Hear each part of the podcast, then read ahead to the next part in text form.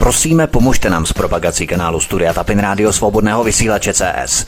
Pokud se vám tento nebo jiné pořady na tomto kanále líbí, klikněte na vaší obrazovce na tlačítko s nápisem Sdílet a vyberte sociální síť, na kterou pořad sdílíte. Jde o pouhých pár desítek sekund vašeho času. Děkujeme. Příjemný, krásný, dobrý večer, dámy a pánové, milí posluchači od mikrofonu svobodného vysílače a nebo na kanále Odisí vás zdraví vítek. Máme něco kousek po 19. hodině, pokud nás tedy posloucháte z premiéry. Přejeme vám hezký večer a příjemný poslech dalších minut našeho pořadu. Dnešní téma bude velmi zajímavé a bude se tak trochu týkat nás všech, protože všichni jsme v jedné fázi života, alespoň většina z nás, chodili do školy. Když jsme byli malí, šplhali jsme po stromech, potom jsme třeba šplhali u našeho učitele, když jsme byli trochu větší a když jsme byli největší v dospělosti, jsme třeba mohli šplhat třeba u našeho šéfa v našem zaměstnání, anebo případně u ředitele ve škole. To ale neplatí pro naše dnešní hosty.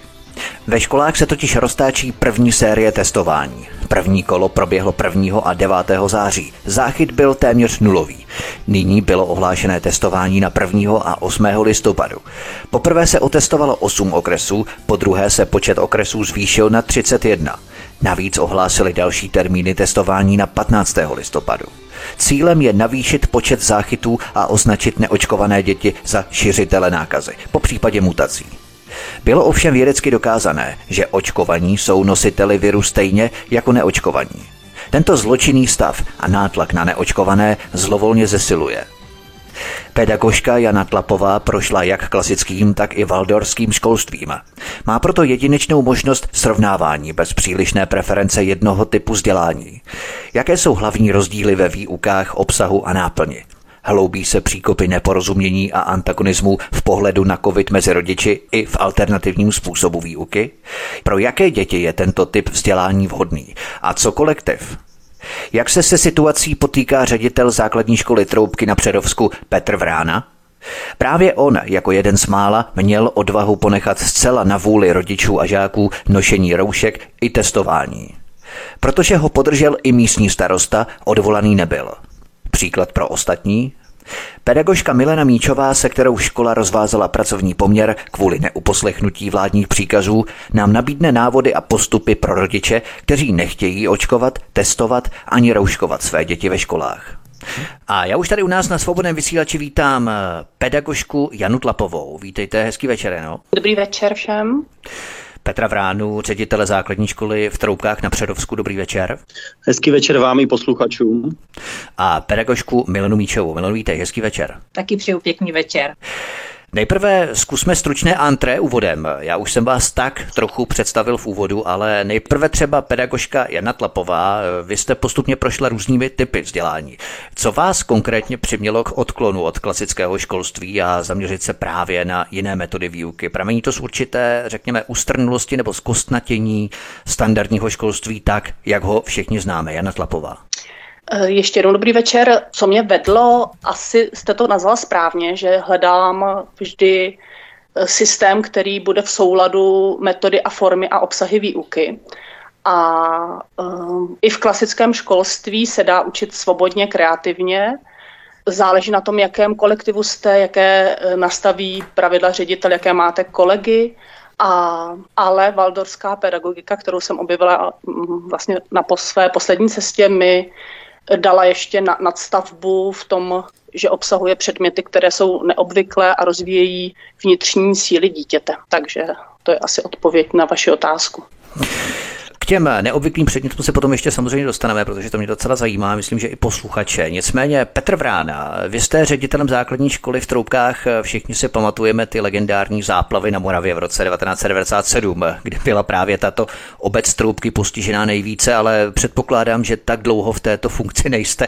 Splňuje funkce ředitele školy vaše očekávání i v této době, která příliš nesvědčí osobní odvaze jednotlivců, tak jak jste ji ukázal vy, Petr Vrána. K tomu se potom samozřejmě ještě dostaneme. Tak já si myslím, že určitě právě v téhle době uh, ta funkce ředitele školy uh, splňuje to, co se od ní očekává, nebo prostě ten ředitel je hybatelem všech věcí ve škole, udává směr, uh, nastavuje pravidla, a uh, samozřejmě komunikuje. Takže uh, za mě určitě prostě i v tuhle dobu se ta role ředitele pod, uh, podtrhla a zdůraznila a jsem za to rád, že můžu být ředitelem i v téhle nelehké době.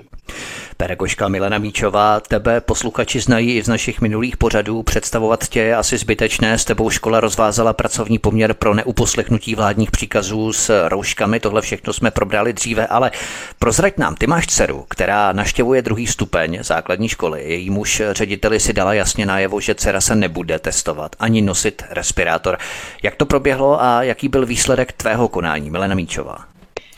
Tak ona byla v deváté třídě, takže teď už je v prvním ročníku střední školy, ale tady ta moje mise nedopadla příliš zdařile v první fázi, protože pan ředitel si dal moji žádost do šuplíku, řekl, že mi to nepodepíše, a pokud dcera nebude mít roušku, tak na ní zavolá policii. Takže a, jsem to potom řešila tak, že jsem si na ministerstvo napsala informace, získala jsem informaci, že e, moje dcera může zůstat doma, nebude jí poskytnuta distanční výuka, ale její nepřítomnost se bude brát jako Eh, jako omluvená, takže zbytek školního roku pak eh, byla doma, učila se doma, eh, vypracovávala úkoly, byla normálně hodnocená, takže základní školu ukončila tak, jak měla. A vyostřuje se dnes tato situace, kdy od září není možné tak se zcela jasně potvrdit, zda dítě jehož rodič nesouhlasí s distanční výukou, s distančním vzděláváním, když ostatní chodí do školy a nechávají se testovat, případně nosí respirátory, roušky během vyučování. Teď to už možné není, na rozdíl od minulého roku, kdy to bylo ještě přece jenom benevolentnější ten systém, kdy rodič mohl rozhodnout, zda dítě zůstane doma nebo bude chodit do školy. Poslední dva měsíce samozřejmě toho minulého školního roku dnes to tak možné úplně není. Tak není právě problém dnes eh, i v rámci sociálky, když to takto postavíme, eh, že v podstatě rodič, který nesouhlasí s tím, aby jeho dítě bylo testované nebo rouškované, tak eh, chce ho nechat doma, ale čelí právě těmto výstrahám? Já začnu trošičku ze široka, protože jsme se setkali nedávno s kamarádkou a obě dvě, obě dvě jsme si uh, tak nějak libovali, že už nemáme děti na základní škole a tudíž nám spadl velký kámen ze srdce. A mm, rodiče jsem vyzývala ve všech minulých pořadech i na všech manifestacích, demonstracích právě, aby si zajistili domácí vzdělávání pro svoje děti a připravili se takto na podzim protože ty podmínky, za jakých dětí by v této době mohly zůstat doma, jsou nejasné není jasné, jestli uh, dítě, které by zůstalo doma a nemělo by vyřízeno domácí vzdělávání, jestli by se jeho účast nebo neúčast brala jako omluvená nebo neomluvená. Petr Vrána, ředitel základní školy v Troubkách, jaký je vlastně ten manévrovací prostor ředitele v případě, kdy se setká s takovými to požadavky rodičů na jedné straně a odporem rodičů jiných, kteří mají panický strach z toho třeba, že se jejich dítě nakazí právě od tohoto dítěte. Plus do toho vstupuje ještě zřizovatel, tedy ve vašem případě město a potom samotný rezort školství. Může ředitel vyvážit nějakým způsobem tyto protichůdné tendence tak, aby si nepohněval nějakou z těch všech účastných stran Petr Vrána?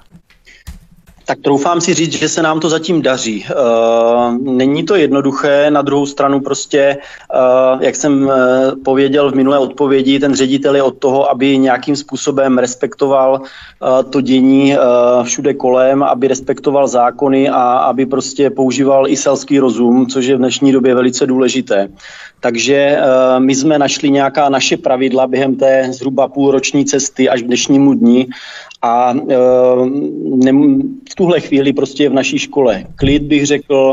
Samozřejmě má ta situace nějaký vývoj za sebou. Uh, v době, kdy jsme se netestovali, tak samozřejmě přišel podnět uh, na Českou školní inspekci, která věc přidala, předala k přešetření krajské hygienické stanici Olomouckého kraje. V podstatě si s hygienickou stanicí půl roku dopisujeme, ale ta pointa je taková, že samozřejmě roušky ve škole nikomu nenutím, což je jeden vlastně ze závěrů vlastně vypořádání mých připomínek protokolu kontroly. A v podstatě od těch zářijových pravidel, když to tak řeknu, tak tam dle mého pohledu prostě je prostor pro každého rodiče, aby to dítě do školy přivedl. Takže já do školy, já ve škole dneska vítám ty žáky, kteří jsou testovaní, ti, kteří jsou očkovaní a kdo se nechce testovat, tak do školy přijde taky a tím, že mi hygiena v jednom si svých závěrů napsala, že já nejsem zodpovědný a nemůžu vymáhat roušky po dětech ve škole, tak vítám i ty netestované. Takže zatím se nám to daří, uvidíme, co situace prostě s, s naší situací provede v budouc, co, co se stane v budoucnu. Každopádně prostě my se vzděláváme bez nějakých zvláštních podmínek a já prostě těm lidem, těm rodičům, kteří vnímají, že to testování je pro jejich děti nebo pro jejich pocit klidu nějak důležité, tak proč by se netestovali? Když s tím souhlasí rodiče, jsou s tím srozuměni děti, tak proč ne? Ale zároveň prostě kdo s tím má problém, tak u mě má taky dveře otevřené ve škole. To znamená, že když ředitel sám nabere tu odvahu, získá tu odvahu, tak rezort školství nemůže mu určit nějak direktivně podmínky, které má uplatňovat v jeho škole. Ředitel má ty pravomoce přesáhnout jaksi a nedovolit ministerstvu školství, aby mu samotnému určovalo podmínky v té škole. Samozřejmě zřizovatel je v rámci základních škol město, v rámci středních škol kraj, to je jasné, ale ta plošná nařízení mám na mysli. O, tak e, já samozřejmě e, hledám taky nějakou cestu e, k tomu, aby všechny děti, abych naplňoval třeba minimálně to, co je psáno ve školském zákoně, a to je to, že prostě žáci mají právo na vzdělávání a tím pádem prostě hledám pro ně cestu pro všechny, aby, aby se vzdělávat mohli. Takže vlastně z hlediska ministerstva nějaká komunikace se mnou neprobíhá. Česká školní inspekce předala věc krajské hygienické stanici a vlastně ta naše kontrola, která proběhla na konci dubna, ještě dodnes není uzavřená. Čekám vlastně na nějaký další, další závěr, prostě opět jsem připomínkoval nějaké věci, takže budeme, budeme vidět, protože samozřejmě ta situace pro ředitele je velice nelehká. Hmm. Uh, oni byli vlastně v manipulování do situace, kdy na jedné straně stojí nějaké nařízení mimořád, nebo mimořádné opatření a zároveň prostě na druhé straně stojí uh, rodiče, kteří prostě touží po vzdělávání dětí bez podmínek, což bylo ještě do nedávna naprosto normální. A uh, Uvidíme, jak celá věc dopadne, ale uh, zatím prostě po, půlroční, nějak, po půlročním vývoji naší situace uh, se nic zvláštního neděje a, a my hmm. máme v škole pohodu a, a děláváme se tak, jak máme. To je skvělé. Záleží také na tom, jak ten ředitel k tomu přistupuje, nebo za jaký konec tahá. Zda k tomu přistupuje tak, že bude chtít, aby se všichni rouškovali, testovali, anebo zda to nechá právě na tom dobrovolném rozhodnutí žáků i rodičů a tak to potom se to promítá do celé té instituce, která mu byla svěřená. Pedagožka Jana Tlapová. Jedním z řešení extrémního tlaku na očkování, testování a špejlování dětí je třeba přechod do individuální formy vzdělávání, kde je možné ta pravidla přizpůsobovat charakteru situace. Ovšem mnozí rodiče o jiných typech vzdělávání stále nemají dostatek informací. Panuje mnoho zkreslení, mnoho mýtů a mnoho nepřesností. Můžete představit ty hlavní typy vzdělávání, kterými jste vy prošla pro nějakou ucelenější představu posluchačů, jakou mají rodiče šanci v případě odmítnutí segregace vlastních dětí v klasickém školství, pokud zrovna nemají to štěstí a nebydlí v troubkách na Předovsku Jana Zlapová? No já ještě mám potřebu reagovat na slova pana ředitele, protože mm-hmm. musím vyklonit velkou poklonu eh, za jeho odvahu a za to, že našel cestu, protože tudy si myslím, že by měl ved eh, vzor pro všechny ředitele, zvlášť ve státním školství, protože ono je to zase jinak uchopitelné v soukromém sektoru, kde ten ředitel musí naslouchat i nějaké správní řadě a jestliže ta škola vzniká potom mm, nelehkým způsobem od začátku a hrozí její zánik, tak zase ten ředitel hledá tu odvahu úplně jinak, než eh, ředitel, kterému se vlastně jedná o jeho pozici. Eh, když by to hodně špatně dopadlo, tak přijde vlastně o svoje místo, ale škola zůstane zachována, aspoň tak to vnímám já. Proto tu poklonu teď panu Vránovi eh, ano, velký respekt, dávám. velká poklona. No a navíc ještě, když se najde souhra a mm, soulad mezi zřizovatelem a školou, to je taky velmi důležité, že se navzájem ty, ty dvě, eh, dva pilíře mohou podpořit. No a pak eh, samozřejmě rodiče, žáci protože jakýkoliv, jak, práce s jakýmkoliv extrémem je pak náročná. Takže když eh, pak je to taky v rukou i učitelů, jak to uchopí on, oni, jestli uh, se dohodnou s tou skupinou, co učí. Že já už to můžu říct, protože jsem vystoupila uh, ze systému, že jsem vlastně celou dobu učila bez roušek, se zpěvem, s tělocvikem, protože jsem nerespektovala to, co mi nedávalo smysl, ale bylo to po vzájemné dohodě s rodiči, všichni o tom věděli a neměli obavy a dali mi vlastně svůj souhlas. Takže to bylo zaštítěné tou naší komunitou proto ty podmínky mohou být nastaveny v dnešní době svobodněji, ale zároveň i nesvobodněji, když se najdou učitele, kteří budou diskriminovat děti a budou to vyžadovat a nebudou respektovat, že vlastně nastavení povinného nošení roušek pro netestovaný a segregace budou brát jako, že to musí dodržovat, tak je to vlastně mnohem horší nastavení, než u učitele, který se rozhodne dát svobodné podmínky všem protože potom mm, zbývá rodičům jenom vystoupit ze systému. A po vystoupení ze systému je více cest, buď se najde nějaká alternativní škola, kde ale ta situace si myslím, že bude hm, hodně podobná. Záleží na tom, jak je ta škola velká, v jakém je nastavení, jestli je soukromá, jestli je státní. A e, nebo může vzdělávat své děti doma a vznikají teď e, mnohé komunitní školy i u nás e, na jihu Čech. Já jsem měla tu čest být u vzniku třech škol, jenom tak tam něžně vstoupit s mhm. nějakými mými připomínkami, ale teď ty školy jedou vlastně na svých vlastních základech, každá to má uchopeno trochu jinak a je tam vlastně zajištěno to, ta bezpečné prostředí pro ty děti, že tam nikdo nebude uh, diskriminovat a uh, šikanovat uh, ze strany nikoho, ani vlastně učitelů, ani uh-huh. ze strany kohokoliv jiného. Pedagožka Bilena Míčová v části společnosti panuje milné přesvědčení o tom, že různé formy domácího vzdělávání je doménou jenom několika desítek nebo stovek rodin, že jde o velmi neobvyklou formu vzdělávání, což pramení z nepochopení celé této koncepce. V jakých případech by podle tebe měli rodiče uvažovat o formě jiného typu vzdělávání svých dětí, protože je také nutné akceptovat nebo zohlednit přání dítěte, a přece jenom to necitlivé vytržení dítěte z kolektivu, na který si po celá léta zvyklo, je přece jenom poměrně radikální řešení, eh, Milena Míčová. Těch možností je víc, ale samozřejmě, jak si řekl, je potřeba zohlednit eh, přání dítěte. Čím starší je, třeba já mám teď už náctiletou dceru, tak tím víc s ní musím komunikovat. Takže když ona se rozhodla, že do školy prostě chce, tak jsme hledali aspoň cestu, jakým způsobem se testovat tak, aby to bylo eh, pro ní co nejšetrnější.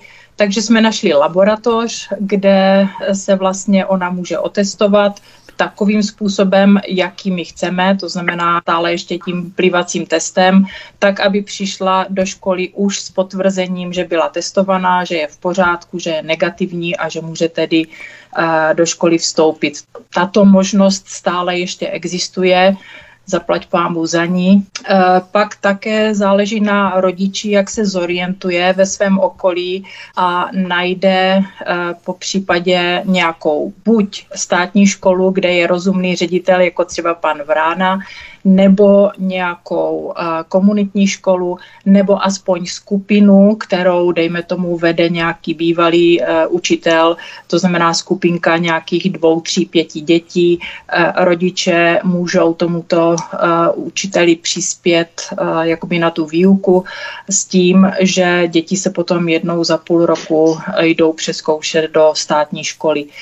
Eh, já obdivuji eh, ten školní systém, který dokáže eh, reagovat na tu současnou chaotickou situaci a aby se ti učitelé, po případě i ředitelé, zorientovali, protože ty nařízení vlády jsou naprosto chaotické a naprosto nepřehledné Zatímco na jaře uh, se měnily ty nařízení zhruba tak třeba po týdnu, tak nyní už to jde v rámci dnů. Takže například 8.11. jsme si mohli přečíst na seznamu, že testy žáků končí, plaga protestuje, byl titulek. A dnes uh, vyšel článek Vláda chystá plošné testování ve školách. No to je, to je, to opravdu učitelé nevědí, na čem jsou, ředitelé nevědí, na čem jsou, děti jsou v chaosu, rodiče jsou zoufalí. Opravdu to teď ve školství není jednoduché. Petr Vrána, ředitel základní školy v Troubkách. My se tu bavíme sice o jiných typech vzdělávání, které poskytují širší variabilitu ohledně nastavení pravidel a podmínek pro děti. Není ale právě tohle ta potíž, se kterou se potýkají školy klasického typu, určitá zkostnatělost, ústrnulost, přílišný direktivismus a centralismus. Ředitelům jsou postupně odebírané kompetence, pohyblivé složky v oceňování pedagogů na výplatách, že prostě tohle jsou třeba ty neduhy klasického typu škol, se kterými se musíte potýkat? Pozorujete takové postupné plíživé tendence v rámci určitých odebírání tendencí ředitelům škol, i když tady musíme pořád akcentovat eh, toho zřizovatele, kterým ve vašem případě je město Petr Vrána?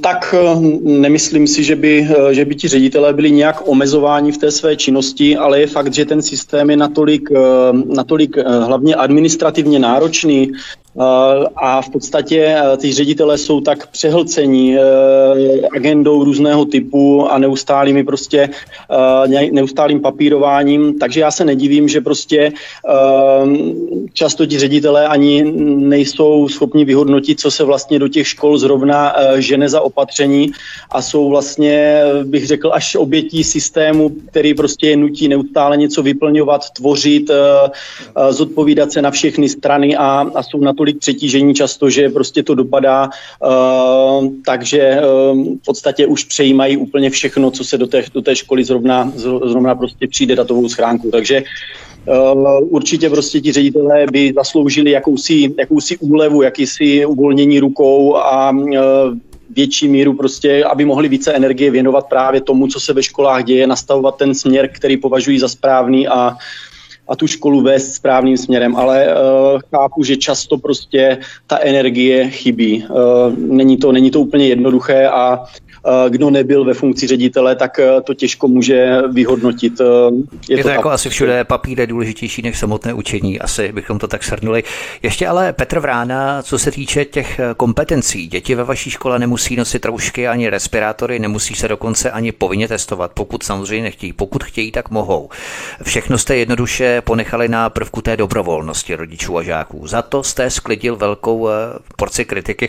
Myslíte, že je ostuda, že se ze škol vy vytrácí právě tento prvek dobrovolnosti, nikoli donucování a segregace dětí očkovaných a neočkovaných. V podstatě vy jste jeden z mála osamocených, který měl odvahu tohle ve své škole zavést, Petr Vrána. Tak já se přiznám, že uh, jakoby uh, ze svojí pozice a tak, jak to vidím já, uh, ta kritika, uh, která směřovala tady zevnitř, uh, jakoby ze strany rodičů, žáků naší školy, tak uh, tam jsme byli schopni si nějakým způsobem uh, vykomunikovat, uh, co vede mě k tomu, uh, že ta opatření jsou z mého pohledu taková, jaká jsou.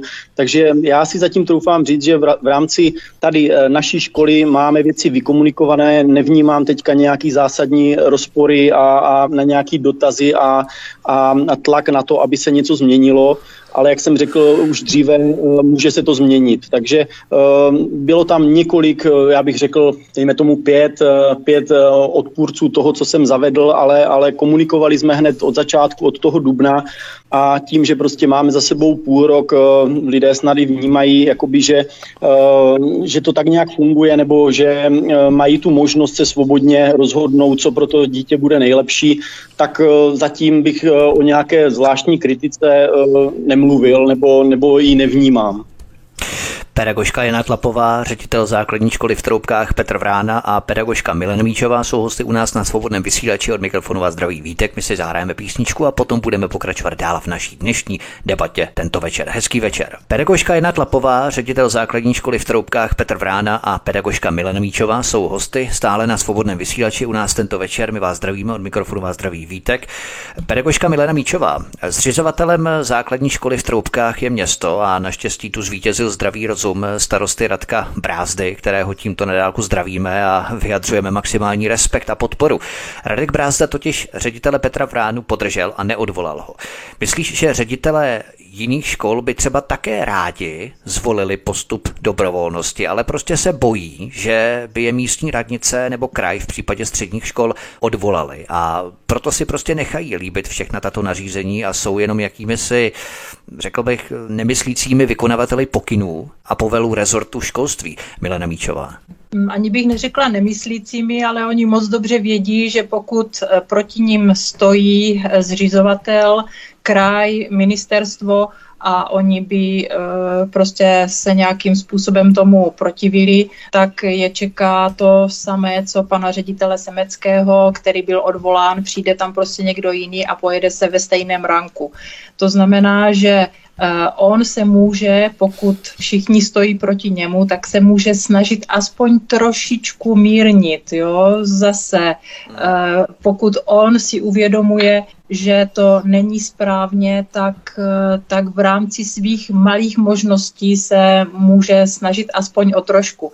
Já bych dala jako příklad kamarádku, která mi volala, učitelka, Eh, na škole vše probíhalo v pohodě. Ona neočkovaná, chodila bez roušky a dalo by se říct, že by mm, proti tomu nikdo nic neměl z vedení školy, ale protože na ní chodili udávat její kolegyně, tak si ji nakonec musel ředitel i zástupkyně prostě pozvat, posadit si ji a říct, podívej se, eh, chodí zde prostě eh, udávat ti očkovaní, a mm, je potřeba, abys prostě aspoň po chodbách chodila s rouškou, protože když se na ně usměješ, tak oni to berou jako, že se jim vysmíváš. Jo?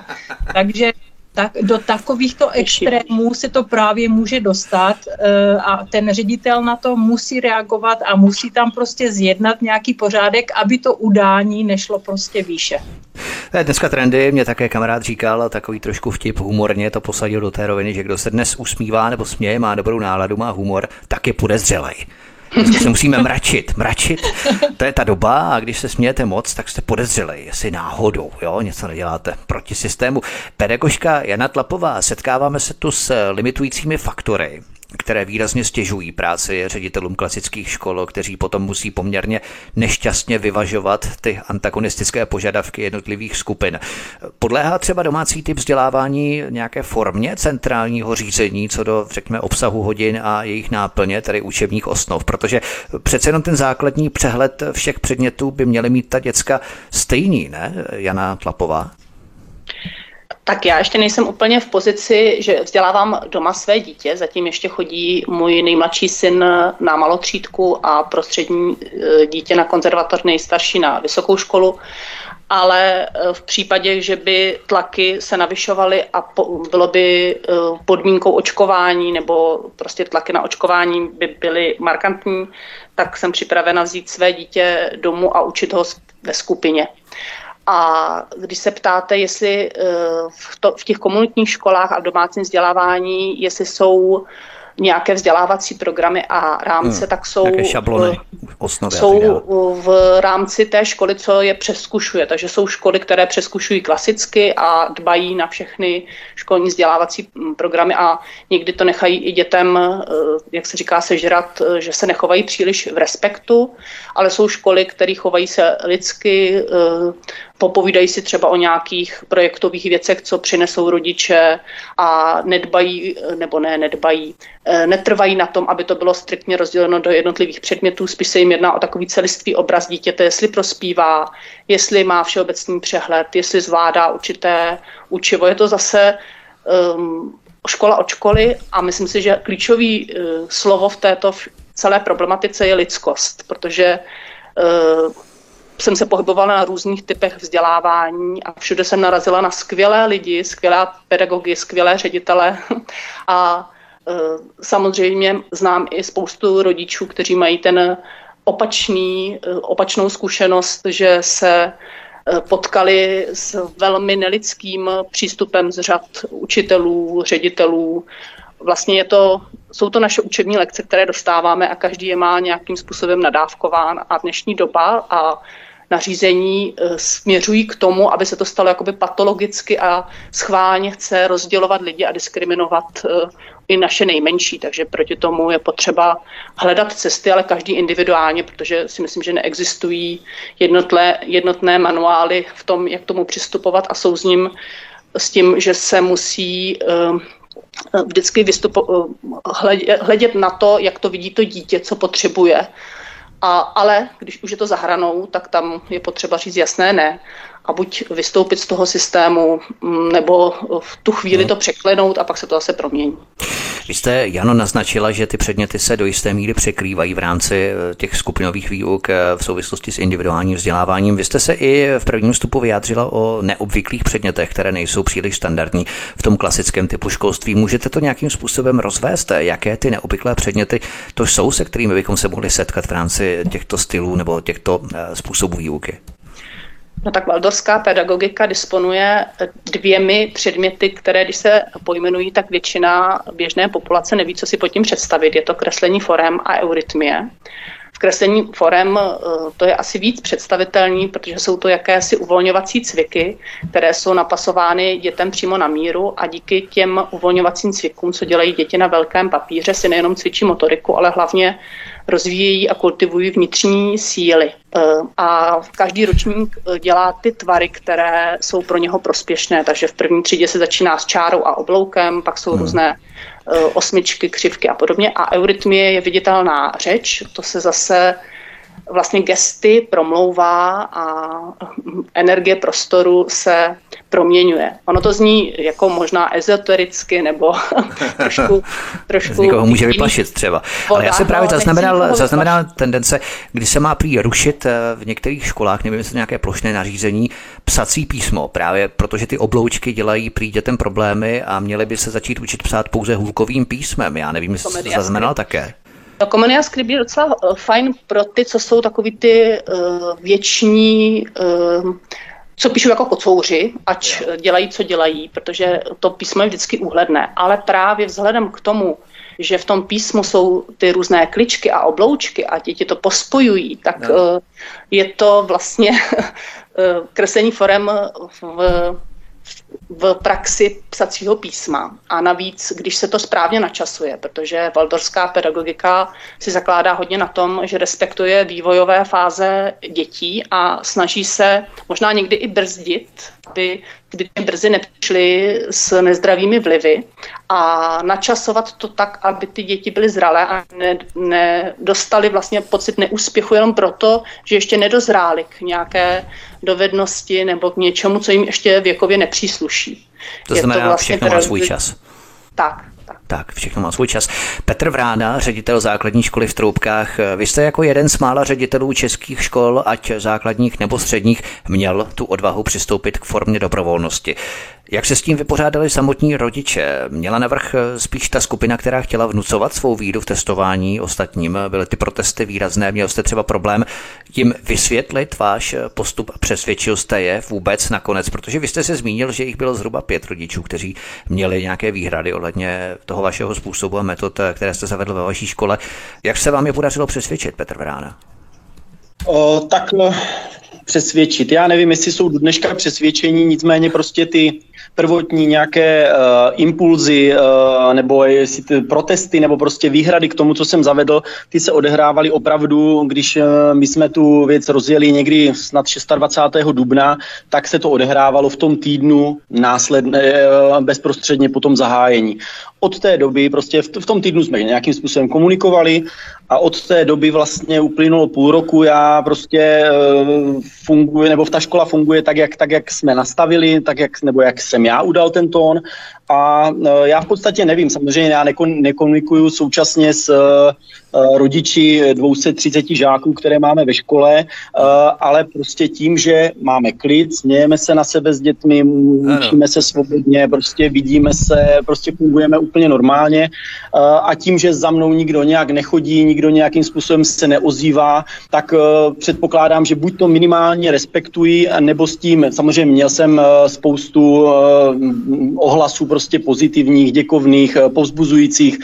Takže to mě zatím utvrzuje v tom, že jdeme správnou cestou a v podstatě, když jste nakousli i toho zřizovatele, tak v podstatě je to tak, že já sám jsem nevěděl, co zřizovatele čekat, jakoby je to souhra okolností, že, že v danou dobu prostě to dopadlo, jak to dopadlo. Já rozhodně nejsem ten, kdo by chodil se ptát, co můžu a co nemůžu, takže jakoby je to takový bonus, když vlastně z toho vzniklo třeba to, co, to, co u nás a, a jsem rád, že to takhle máme. Takže, ale jak říkám, situace se může vyvinout i jakýmkoliv směrem a já jsem prostě natolik uh, přesvědčený o tom, že je to v daný moment to nejlepší, co pro ty děti můžu udělat, že nemám případně problém jakoby z toho, z toho hlavního proudu nebo z toho klasického školství vystoupit. Prostě uh, v momentě, kdy mi to nebude dávat smysl nebo nebudu schopen jako ředitel garantovat uh, nějakou únosnou míru, uh, nebo no, prostě to, to, to, to, s čím souzním, tak, uh, tak, uh,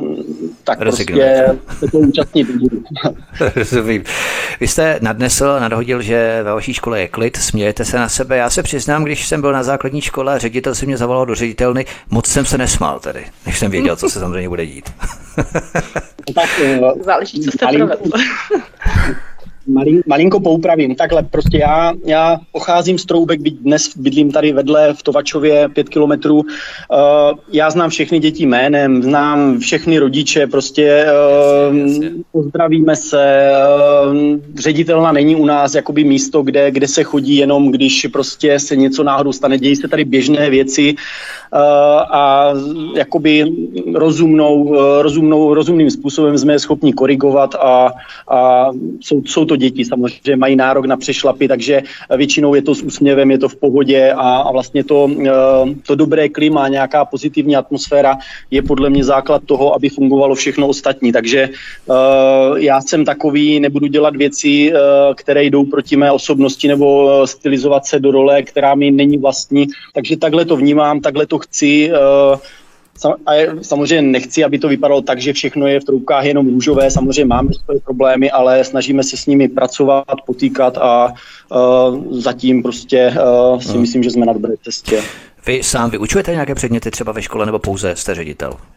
No tak já pouze. Uh, matematik, tak jako každý ředitel mám tu přímou vyučovací povinnost zkrácenou, aprobovaný nebo vystudoval jsem tělesnou výchovu a zeměpis a samozřejmě učím každý rok jakoby i některé předměty, eh, které prostě eh, kolikrát cílím na to, abych byl v to největším počtu tříd, abych prostě o těch dětech měl přehled, abych s nimi něco jakoby zažíval. A, takže primárně tyto dva předměty, ale eh, jinak, jinak není problém v čem. Takže jste populární, přijdete do třídy, všichni se staví do pozoru. No, tak to si nemyslím, Jasně, že... Rozumím, já se dělám samozřejmě trošku legraci. Ale, ale zakládám si na takovém přátelském, střícném, rodinném prostředí a uh, jak říkám, nevždy se to daří, ale, ale maximálně se snažíme o to, aby se tady děti cítili co nejlíp a, a snažíme se i tu výuku tak nějak zpestřovat, aby, aby byla zajímavá a, a tak to nejvíc praktická. To je skvělé. Pedagožka Milena Míčová, ta neutuchající a fanatická víra v testování, roušky a očkování sílí navzdory číslům v nemocnicích, které ukazují zhruba polovinu očkovaných pacientů s covidem hospitalizovaných i na JIP. Eh, setkáváme se často i s bizarními situacemi, třeba děti ve veselí nad Lužnicí při návratu do školy a školky na začátku školního roku dostali kromě dětského respirátoru i naučné pexeso se symboly pandemie. A po velmi nepříjemném testování, které se mnohdy neobešlo bez slziček, se děti chvíli rozkoukávaly hmm. ve staronovém prostředí a potom se vrhly do vystřihování Pexesa. Na první dobrou dokázali rozpoznat všechny obrázky, které souvisely s koronavirem. Tak, jak bys soudila tuto formu propagandy už takto malým dětem? Je to podle tebe v pořádku děti takto otevřeně indoktrinovat, Milana Míčová? No mě to zavání tou eh, komunistickou ideologií a můžu to porovnat třeba s článkem, který vyšel, školáci se otestovali, i když nemuseli. V jedné škole paní ředitelka byla tak iniciativní, hmm. že to testování pozvala si tam prostě ten tým ten tým přijel a v tom článku se píše, do školy zavítal dvoučlený tým zdravotníků. To je, jak bývaly takové ty týdeníky komunistické, hmm. zavítala k nám delegace soudruhů od někud, že ano. Hmm. A Eh, testovaní žáci to brali jako zábavu, která jim zpestřila výuku. A teď ty děti říkají, dal bych si ten test jako lízátko znovu. Hmm. A Denis netrpělivě posedával na židli a nemohl se dočkat odběru. to už jsem se musela smát. A pak na závěr toho článečku ještě, že jeho spolužák Jaros, Jaroslav těm, té návštěvě, těm, co tam testovali, tak jim nakreslil obrázek a, a na závěr je pochválil, jací byli suproví ti žáci a odešli. Tak takováhle idylická jakoby, situace nám potom vzniká v té škole a, a každý čtenář musí být nadšen. No, to tedy musí být opravdu ohromně nadšen eh, Petr Vrána, ředitel základní školy v Troubkách. Formy indoktrinace jsou opravdu různé a často k ním přispívá i bizarní, řekněme, kreativita aktivistických pedagogů. Třeba učitelka občanské výchovy ze střední školy v Lounech vymyslela zvláštní způsob, jak žáky motivovat k očkování proti koronaviru. Každému, kdo v září přinesl certifikát, nabídla jedničku. To je prosím článek, myslím, že na TN Nova to vyšlo. Vedení školy to zarazit nehodlalo ještě ke všemu. Jak se eh, stavěli samotní pedagogové ve vaší škole k vašemu přístupu testovat a rouškovat děti pouze pokud chtějí, řekněme dobrovolně? Respektovali to nebo vyjadřovali nějaký nesouhlas podobně třeba jako svazácká pedagožka Slounska? Protože my jsme se bavili o rodičích, my jsme se bavili o žácích, ale co pedagogové, jak ti to přijali, Petr Vrána? Samozřejmě bez pedagogů by nic z toho, o čem jsem už mluvil, nemohlo fungovat a to rozhodnutí vlastně přistoupit na tyto podmínky bylo čistě mé. Prostě já jsem Vlastně ta situace vznikla, se postupně vyvíjela od 12. dubna, kdy vlastně e, přišlo to nařízení o rotační výuce a děti se nám vrátili do škol. My jsme dokonce tomu dali 14 dnů, nějak prostě jsem to pozoroval, e, co se v té škole děje. E, samozřejmě jsem nic až nějak striktně nevyžadoval, jenom jsem prostě si nějak dělal obrázek, jakoby k čemu to do budoucna je, jestli to může vůbec fungovat. No a vlastně pak jsem se o, to, o víkendu rozhodl, že prostě svolám online poradu a e, že prostě e, vyhlásím jakýsi e, test tolerance a respektu právu mít odlišný názor. Uh-huh. A těm kolegům, kteří se stihli připojit, o tom víkendu jsem to představil nějakým způsobem, a prostě od pondělka jsme na to najeli, rychle jsme obeslali rodiče a samozřejmě takhle, no, nemůžu říct, že by to bylo okamžitě přijato ode všech úplně s otevřenou náručí. Uh, vybavuju si minimálně dvě kolegyně, které byly takové nejisté a uh, samozřejmě nevěděli, co se bude dít, to jsem nevěděl ani já. Samozřejmě mohlo to být za týden vyřešeno a, a prostě na mém místě by seděl někdo jiný. Prostě ty varianty, jak vývoje byly různé ale uh, v podstatě uh, během nějakých 14 dnů se všechno vykrystalizovalo, vysvětlilo, usadilo a dnes prostě my ve škole, samozřejmě já vím, prostě my se známe s většinou kantorů tady u nás uh, už, uh, už těch deset let uh, a, a prostě uh, respektujeme se, neřešíme, kdo je očkovaný, neočkovaný. Uh, znovu prostě, když máme poradu i teďka průběžně, tak se ptám, jak se v tom cítí, uh, jestli prostě se nějakým způsobem názorově neposunuli jinam uh, a prostě pokračujeme v těch nastavených pravidlech a nešlo by to jinak samozřejmě. Jo. Ředitel sice má určitou moc, ale, ale v té škole nemůže nikdy nic fungovat, jenom když prostě to bude někdo nařizovat, nebo jo, prostě je potřeba o tom mluvit, eh, vysvětlovat, komunikovat eh, a v tuhle chvíli si myslím, nebo si troufám říct, že eh, o tom nepřemýšlíme jinak, než že, že ta situace je taková, jaká je a je to, je to v pořádku. To je naprosto skvělé, když se obě strany respektují, když jedna tu druhou stranu do ničeho nenutí. To je přesně ten stav, který by měl panovat eh, v rámci čehokoliv. Pedagožka Jana Tlapová, když se tu bavíme o učitelích, eh, někteří rodiče by se mohli pozastavovat nad třeba kvalifikací učitelů, kteří formy domácího vzdělávání vedou. Jak bychom mohli takové obavy rozptýlit. Mají učitelé v domácím vzdělávání podobnou kvalifikaci jako klasičtí školští pedagogové, nebo spíš než vzdělání se v tom domácím vzdělání oceňují jiné vlastnosti práce s dětmi v menším kolektivu, řekněme Jana Tlapová?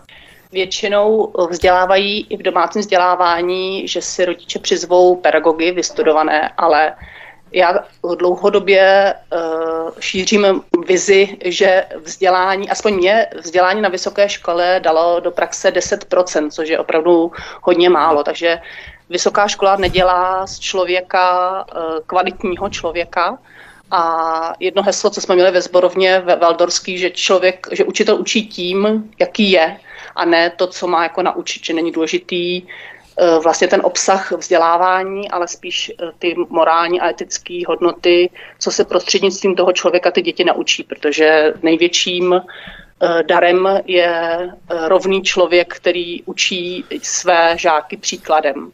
Takže pro mne a myslím si, že pro mnohé rodiče by v dnešní době se odhalují charaktery a je taky vidět, jak kdo rovně stojí, čestně stojí, lidsky se chová a to, jestli má někdo něco vystudovaného, tak to mu odbornost nedělá. Důležité je, jakým způsobem se chová k ostatním, jak jim naslouchá. A pokud ještě k tomu umí vysvětlit učivo, tak si myslím, že to je pak jako spíš bonus navíc. Eh, ale ideálně je to samozřejmě skloubit všechno dohromady. Učitelé mají vzdělávat, mají umět i to, co vyučují ale bez toho respektujícího přístupu eh, to rozhodně nejde. Přesně ty podmínky, když vás tak poslouchám, splňujete do puntíku a opravdu bych neměl obavy svěřit mé dítě, pokud bych nějaké měl po vaší patronaci, pokud byste samozřejmě vyučovala, Děkuji. což si samozřejmě jste říkala, že nevyučujete, ale pokud by tak přece jenom bylo. Nicméně pedagožka Milena Míčová také v jedné třídě v Jihlavské základní škole Kolárova zůstala na začátku školního roku většina dětí doma. Rodiče totiž odmítli testování. Není to škoda, že se takto nevzbouřili v úvozovkách rodiče napříč celou republikou, protože ti určují a mohou zasahovat do toho, co si škola může vůči jejich dětem dovolit.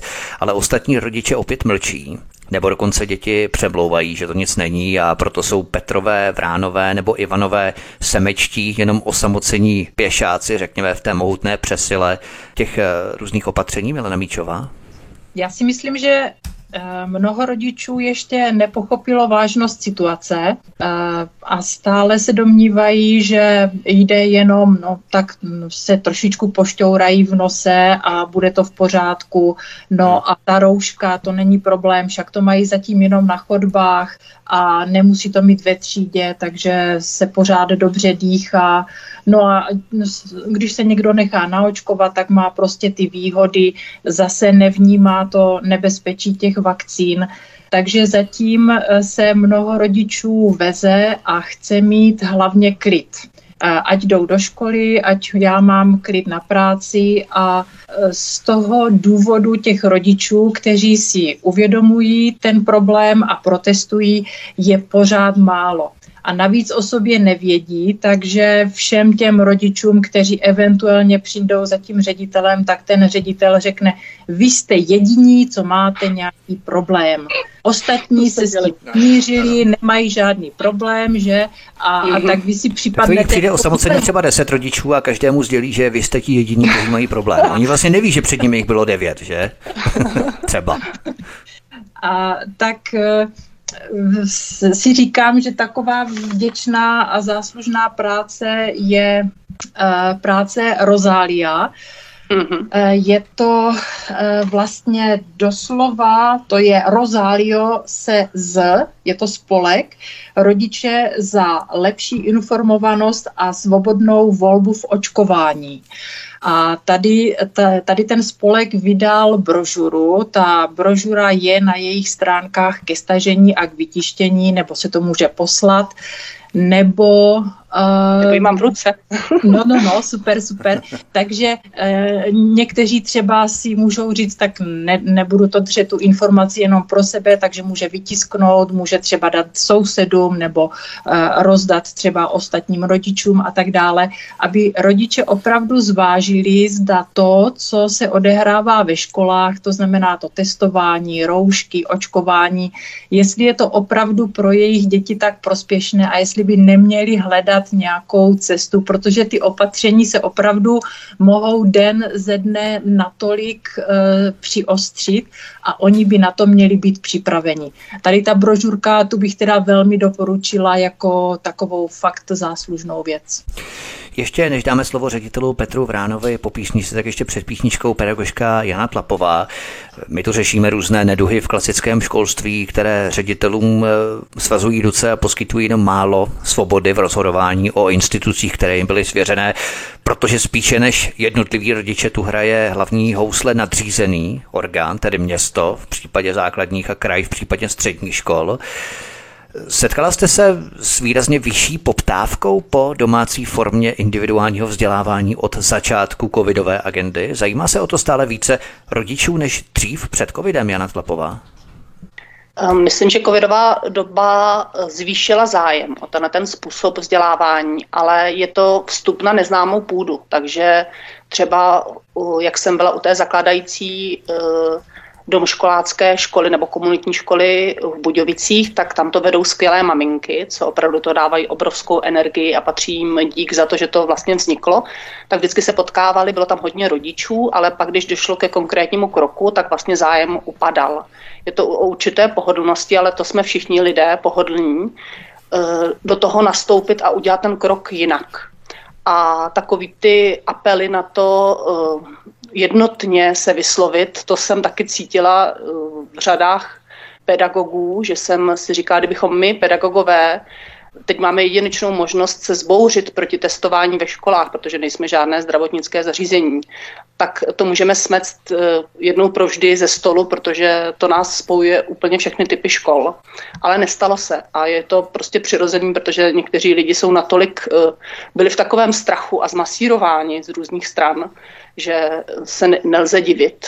Třeba jsem vstoupila na pedagogickou komoru, kde jsem chtěla zmapovat, jak to vidí učitelé, jestli se bojí dětí a, a se zděšením jsem viděla, že mnozí z nich se skutečně dětí bojí a pak, eh, aby se z nich, od nich nenakazili a vlastně vyžadují ty restrikce, protože mají strach o své zdraví a že ti si příznivci iniciativy sní, sníh a šíří tam vlastně strané informace o tom, jak jsou děti nebezpečné, jak všechna ta opatření jsou nutná, že umírají učitelé, že a jakmile hmm. jsem tam něco vlastně kriticky pronesla, tak mě buď banovali a teď mě úplně vyhodili z té, z té skupiny bez udání. Záchyt byl nulový v podstatě, že? Když bylo 1. 9. září, ten záchyt byl prakticky nulový.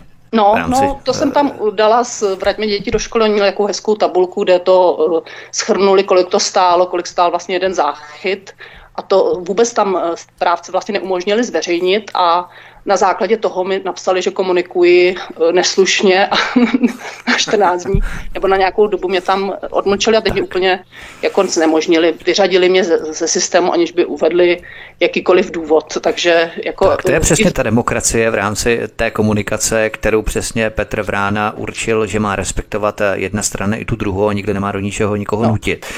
Petr Vrána ještě, dáme vám slovo ještě před píšničkou, jak je to vlastně s tím testováním ve školách, protože někteří právě právníci vznesli námitky, že by vlastně u toho měl figurovat nějaký zdravotník, protože dítě by si nemělo testy aplikovat samo, což v případě poranění může vystavit ředitele školy trestnímu oznámení. Je to pravda nebo není to pravda? Jak to vlastně je, Petr Vrána? Tak tady, tady v téhle otázce já si jistý nejsem. Asi to není v pořádku, že ve škole se děje uh, něco podobného testování. To určitě asi na, na, školu, na, na půdu školy nepatří. Uh, a tak ta myšlenka asi jo, těch autorů byla taková, že se to zlegalizuje nějakým mimořádným opatřením a, a umete se cesta k tomu, aby to bylo v uvozovkách legální, ale uh, není soudce, není žalobce, nebo prostě uh, většinou, většinou se to teda nějakým způsobem toleruje a Eh, předpokládám, že to v pořádku není, ale eh, vlastně to je, to je vlastně i věc, na kterou já čekám vlastně v souvislosti s, s, tím naším, eh, s tou naší kontrolou v rámci, v rámci těch mých opatření, co, jsem, co jsme přijali ve škole.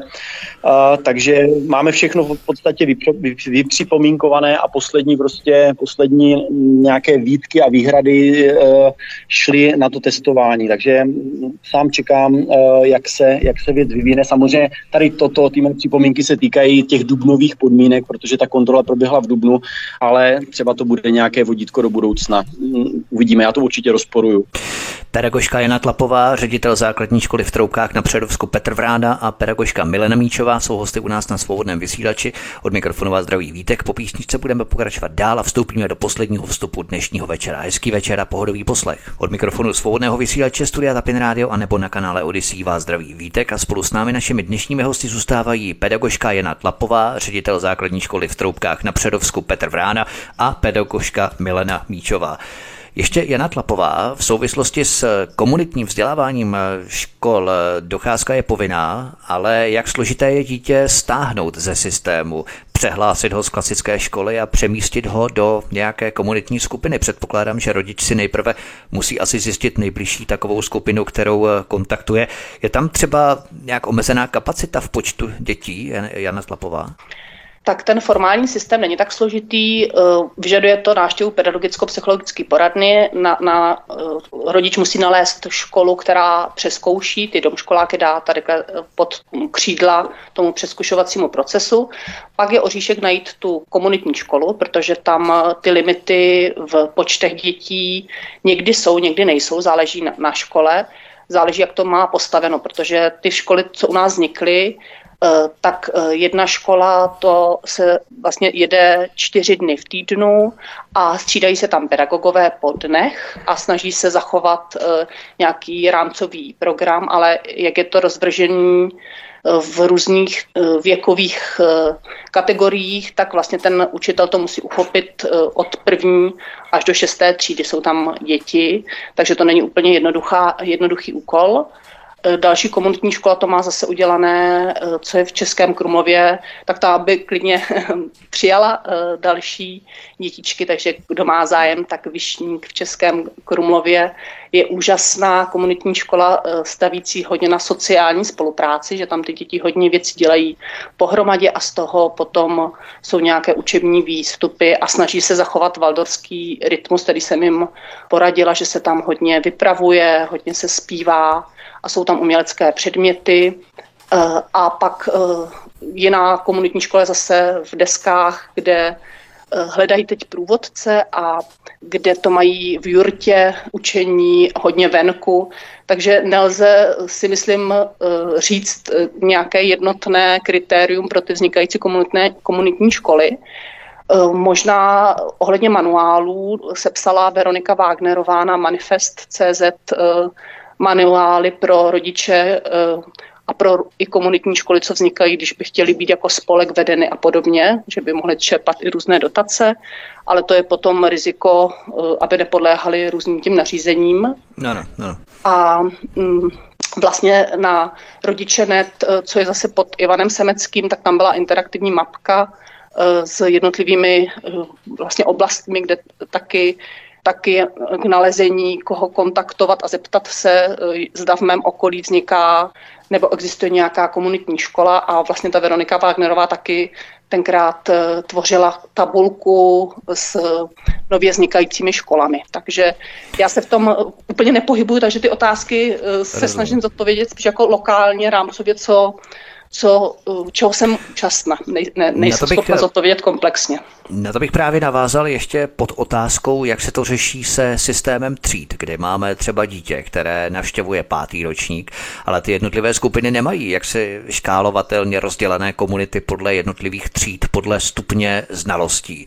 Jak řešit ty rozdíly, kdy jedno dítě třeba je pozadu, jiné dítě je vepředu, tak aby se jedno nebo druhé nenudilo, ale obě se něco naučili. Jak očkálovat ty znalosti jednotlivých, řekněme, skupin věkových kategorií? To je velmi zase obtížné eh, tomu dát nějaký paušální rozměr, protože záleží na mnohých okolnostech. Eh, stejně jako jsou rodiče, který pro, ně, pro něž je důležité právě ty vědomostní výstupy. Pak jsou rodiče, pro něž je důležité to sociálno, aby ty děti se spolu naučili spolupracovat. A pak rodiče, kteří to chtějí mít harmonicky uh, uspořádané, aby se naučili, ale i sociálně tvořili. Eh, tak eh, záleží, jaká se sejde skupina rodičů, jaký se najde učitel, protože některý je klasik, pro něhož je důležité hlavně to množství znalostí, aby to dítě pak udělalo přijímačky, dostalo se dál, je to taky v pořádku. A pro mě, jak jsem si prošla různými vzdělávacími systémy od malotřídky, velkých škol až po Valdorskou školu, tak eh, já už vnitřně souzním s myšlenkou, že ani není důležité eh, to množství učiva. Samozřejmě naučit číst, psát, počítat, takové ty základní znalosti jsou stěžejní, ale potom je to nejdůležitější se naučit spolu spolupracovat a komunikovat a vše postavit na uměleckých činnostech, na pobytech venku, na zážitcích. Takže když by to učitel postavil na třeba společném výletu, eh, z kterého by pak vycházely další činnosti, děti by to zpracovávaly v denníkách, eh, tam by se naučili něco z češtiny, zaspívali by si písně, vypočetli spotřebu autobusu. Zkrátka udělat to tak, aby to bylo, aby to vycházelo z praxe a ne učení pro učení, ale z nějakého společného zážitku. Takže tohle je styl výuky, který se mnou souzní nejvíc a možná třeba někdy taky na něj dojde, protože mě hodně láká do budoucna mm, se věnovat statku po babičce a třeba by tam vznikla i nějaká taková škola, učíme se venku dohromady všichni v různých věkových eh, spektrech, protože to je úplně nejpřirozenější, co můžeme mít. To rozdělení podle věku není vlastně úplně přirozené. Třeba nějaké slovní úlohy by třeba mohly mít eh, Bohemia Energy zkrachovala a o kolik lidé přišli v zálohách třeba. Jo, anebo o kolik se zdraží energie, voda, plyn, elektřina a tak dále. To by třeba bylo velmi zajímavé. Hezký vtip, eh, byla nějaká, nějaká slovní úloha ve staré učebnici, že pivo stálo dvě koruny tatínek vypil basu piva, kolik zaplatil a že pak tatínek eh, zbystřil a šel se podívat, eh, o jakou učebnici se jedná a kde to pivo prodávají. Tak to je takový, takový odlehčení té situace, co teď už lépe než basa, tak eh, děti chodili vždycky rodičům pro pivo v bandaskách, si pamatuju ještě dříve, když se psalo v těch starých románech. Ale Petr Vrána, ředitel základní školy v Troubkách, eh, my jsme se tu bavili o požadavcích těch rodičů, kteří nechtějí testovat ani rouškovat své dítě ve škole. Pokud ředitel není vůči takovým požadavkům vstřícný a je ochotný situaci vyhrodit až do té míry, že na dítě zavolá policii, jak jsme slyšeli od Mileny Míčové, jak je možné podle vás v takové situaci postupovat, protože ne každý rodič má odvahu se takto otevřeně střetnout s ředitelem pokud je to v nějaké lokalitě, v nějakém místě, v nějaké oblasti, kde přece jenom není taková ta téměř rodinná atmosféra jako u vás, kde se všichni znáte podle jména nebo podle obličeje a tak dále, eh, protože se to potom může promítnout i na skryté šikaně ze strany pedagogů na jejich dítěti, pokud dojde k nějakému otevřenému střetu rodiče s ředitelem té dané školy. Co byste doporučoval takovým zoufalým rodičům, když zrovna nemají to štěstí a nebydlí v troubkách na Předovsku Petr Vrána? Těžko, těžko najít nějaký univerzální recept. Samozřejmě to, co, to, co třeba zmiňujete a uh, vlastně to, že by ta situace vyústila až to, že by někdo někoho šikanoval uh, z pozice pedagogického pracovníka, to považuji za naprosto nepřípustné a, a věc, která do školy absolutně nepatří. A co se týká těch rodičů, tak ti jsou samozřejmě ve velice obtížné situaci, protože uh, ve finále prostě buď tam přijdete s tím dítětem, nebo tam pošlete to dítě s nějakým papírem, prostě, k, kterým vyjádříte nesouhlas s něčím. A to dítě samozřejmě není uh, většinou schopné uh, si tady tyhle situace ustát. Takže prostě samozřejmě je cesta jít ze systému, existují komunitní školy, je možnost prostě individuálního vzdělávání a, a případně nějaké další možnosti. Uh, je to špatně, prostě je, a vrací nás to všechno, tady tohle, co říkám, k tomu, že, že nás ta situace dneska rozděluje, ať už ve školách, eh, myslím si, že obecně ve společnosti. A, a, a tím zase bych se vrátil k tomu, co jsem nakousil v úvodu, uh, a to je ten respekt k tomu, abychom tolerovali to, že má někdo jiný názor, ale bohužel prostě uh, to se dnes neděje a uh, prostě v krajních situacích ti rodiče podávají trestní oznámení a, a řeší, řeší, řeší ze zoufalství často prostě tu situaci tímto způsobem. Je to extrém, není to určitě dobře pro žádnou stranu a uh, je to škoda. Jo? Bohužel prostě je to natolik vyhrocené, že, uh, že se ty věci takto dějí. Je to škoda. Pokud se jedna strana zatvrdí a nechce komunikovat potom tomu rodičovi, bohužel nebo řediteli, naopak eh, jiných možností šesto nezbývá. Milena Míčová, kdybychom to měli ze všeobecnit, dětem nesmí být odepíraný přístup ke vzdělání, což je zakotvené v České ústavě. Nejvyšší správní soud minimálně 30krát smetl vládě jejich pandemická opatření.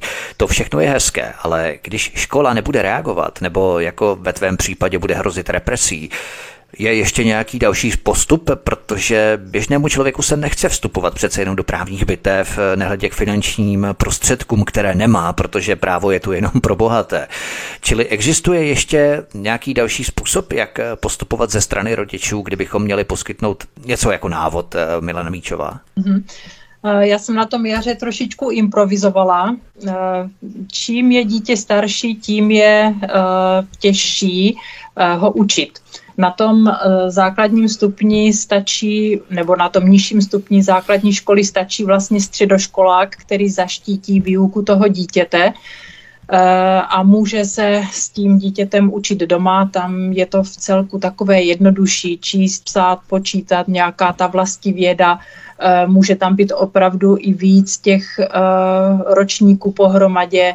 Eh, ti mladší se naučí od těch starších, eh, chvíli pracuje s tím ročníkem, eh, chvíli zase s druhým ročníkem, takže dá se to takto zvládnout.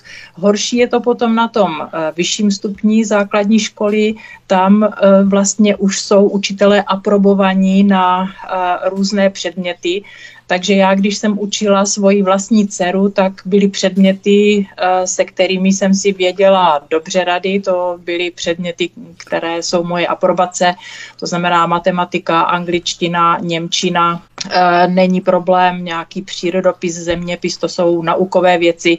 Tam, kde jsem si trošičku lámala zuby, byla chemie. Eh, ale v těchto předmětech se potom ten učitel stává, pokud sám to není jeho aprobace, tak se stává jakýmsi partnerem toho žáka a oni se učí spolu. To znamená, dohledávají si informace, které třeba v učebnici nejsou a má na ně odpovědět. A zase to skýtá jakousi jinou formu výuky a nemusí být, eh, nemusí být nudná. Jo? Můžou si stanovit nějaké otázky, na které si společně potom odpoví a tak. A docela jsme si to s dcerou i nakonec užívali a musím říct, že na konci školního roku jsme skončili, a říkám jsme, protože jsme se takto učili spolu, tak jsme skončili na jedničkách, dvojkách a měli jsme čtverku z matematiky, kde právě učitelka nás ignorovala a nechtěla s námi spolupracovat, ale jako hurá, hurá, čtverka, prošli jsme. No vidíš, a teď někteří rodiče si že vlastně oni neumí ani tolik, kolik umí to jejich dítě v rámci protože všechno zapomněli z těch předmětů. To je ta horší varianta. Potom ta autorita toho rodiče jde rapidně dolů.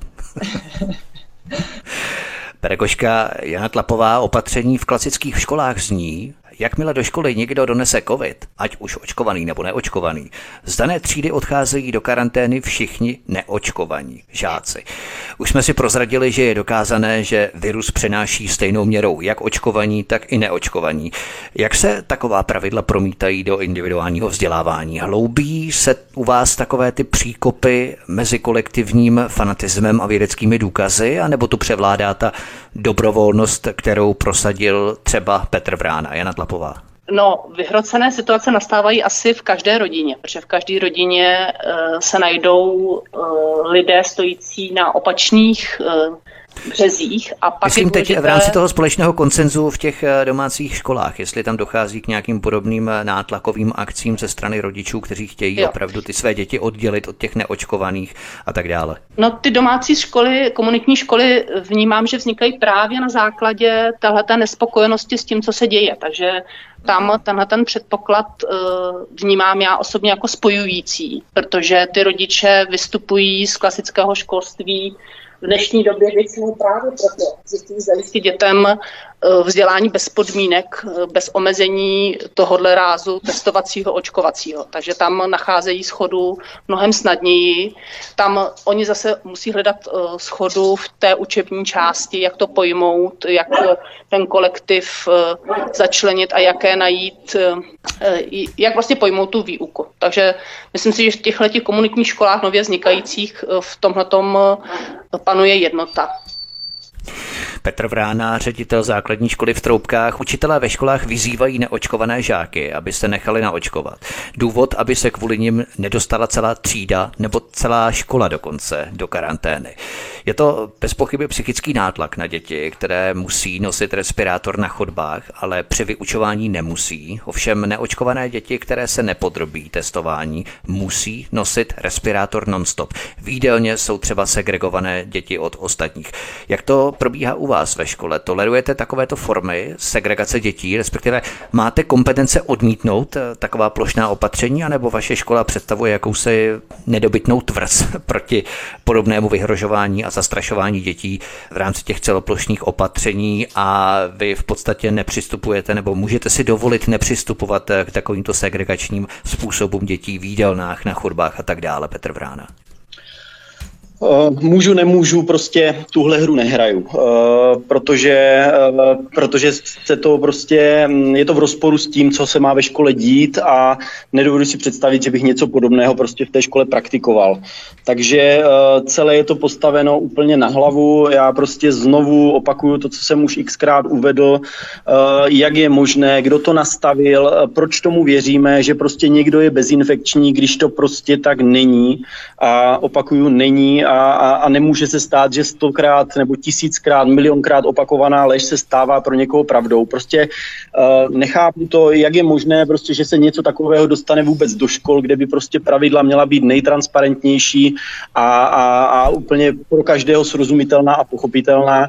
Takže to mi jasné není. A co se týká těch karantén, tak to je úplně prostě výsměch uh, a souvisí to samozřejmě zase s těmi nastavenými pravidly a, pravidly a zvýhodňováním očkovaných.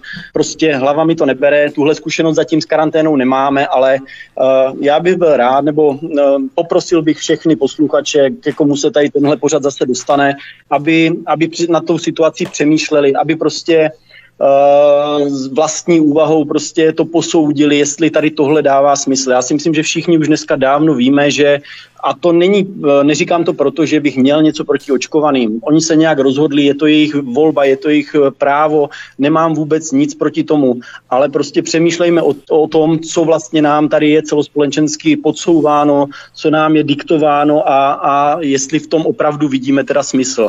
Uh, vím teďka o případu jedné školy tady z okolí, kdy prostě třída je v karanténě a tam se učí šest žáků, kteří prostě jsou ty šikulky v uvozovkách a, a jsou na očkování. Jako za mě, ať jsou na očkování, ale proč, eh, proč ta výuka vůbec probíhá, když prostě dalších 20 eh, žáků je doma.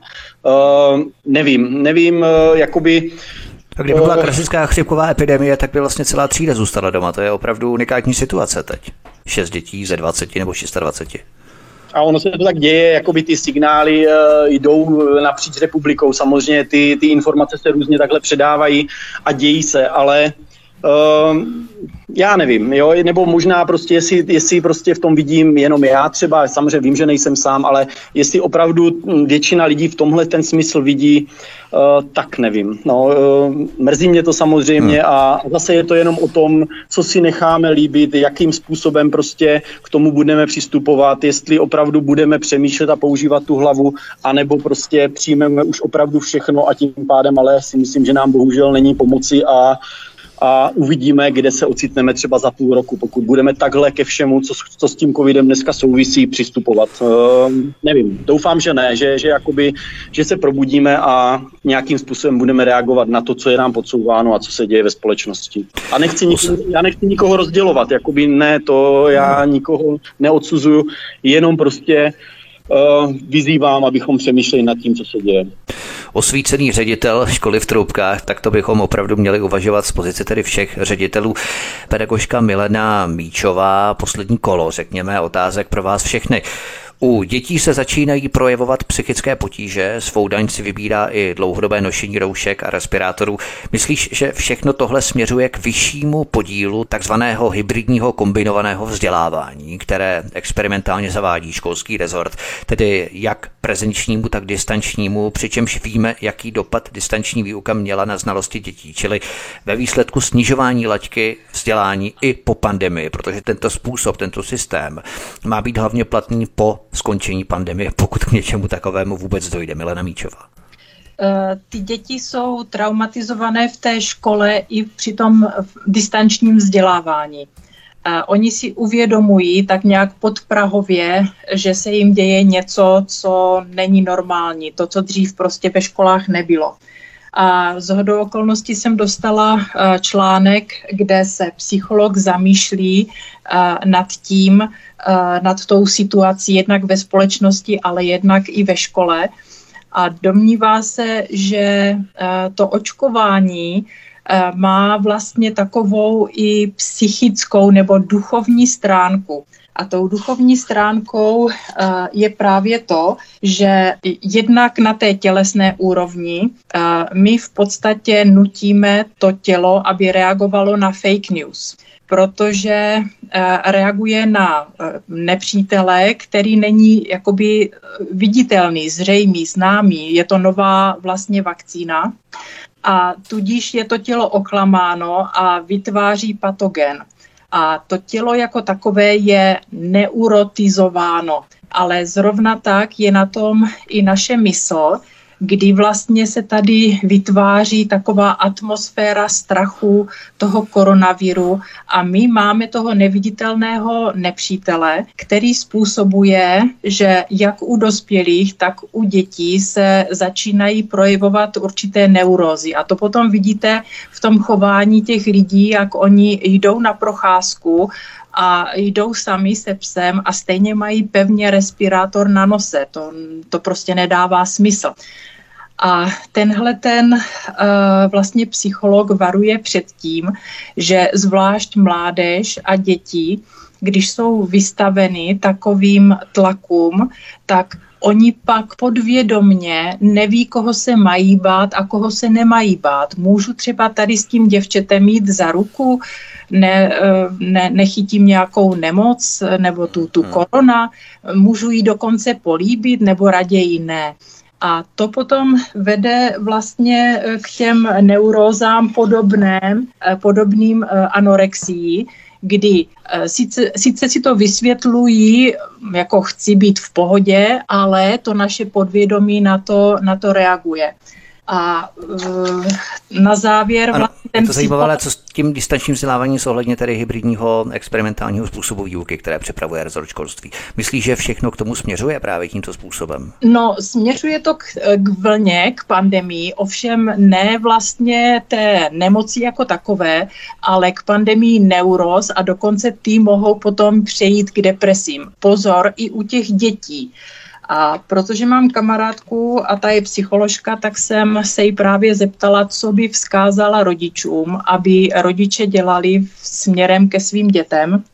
A ona mi řekla, udělejte všechno pro to, aby měli děti hojný kontakt se svými vrstevníky, aby si co nejvíce hráli venku a byli mimo technologie, aby měli prostor se kreativně vyjádřit k tomu, jak se cítí, aby rodiče s nimi mluvili a ujistili je svou podporou a hlavně, aby rodiče zůstali v klidu, protože děti čerpají klid ze svých rodičů. Tak to je takový kas. Tak to je takové memento na závěr. Petr Vrána, ředitel základní školy v Troubkách. Jaký je váš názor na kombinované hybridní vzdělávání, které školský rezort experimentálně testuje na zhruba 80 školách v republice? Školy sice ušetří za teplo, za kuchyň a dalších položkách. Ustabilizuje se určité technické zázemí pro tuto výuku, ale souhlasíte s tímto systémem, Petr Vrána? O, asi bych se připojil k té myšlence, že těm žákům je nejlépe, nejlépe ve škole při společné činnosti, při společné práci a, tady tohle prostě beru jako krajnost. A samozřejmě bude mě zajímat, jak tady tohle pilotní ověřování dopadne, ale zatím se kloním k tomu názoru, obzvlášť po zkušenosti s distanční výukou, která je ještě hodně živá, tak úplně s tím v tuhle chvíli nesouzním a jak jsem řekl, uh-huh. ve škole, ať to vzdělávání probíhá a um, plně souhlasím s tím, že ta distanční výuka se velmi podepsala na těch dětech v mnoha oblastech a, a, a jenom doufám, že prostě školy nadále zůstanou otevřené, že se zruší ten nesmyslný systém karantén a, a budeme prostě fungovat co nej, nejvíc normálně, jak to jenom půjde.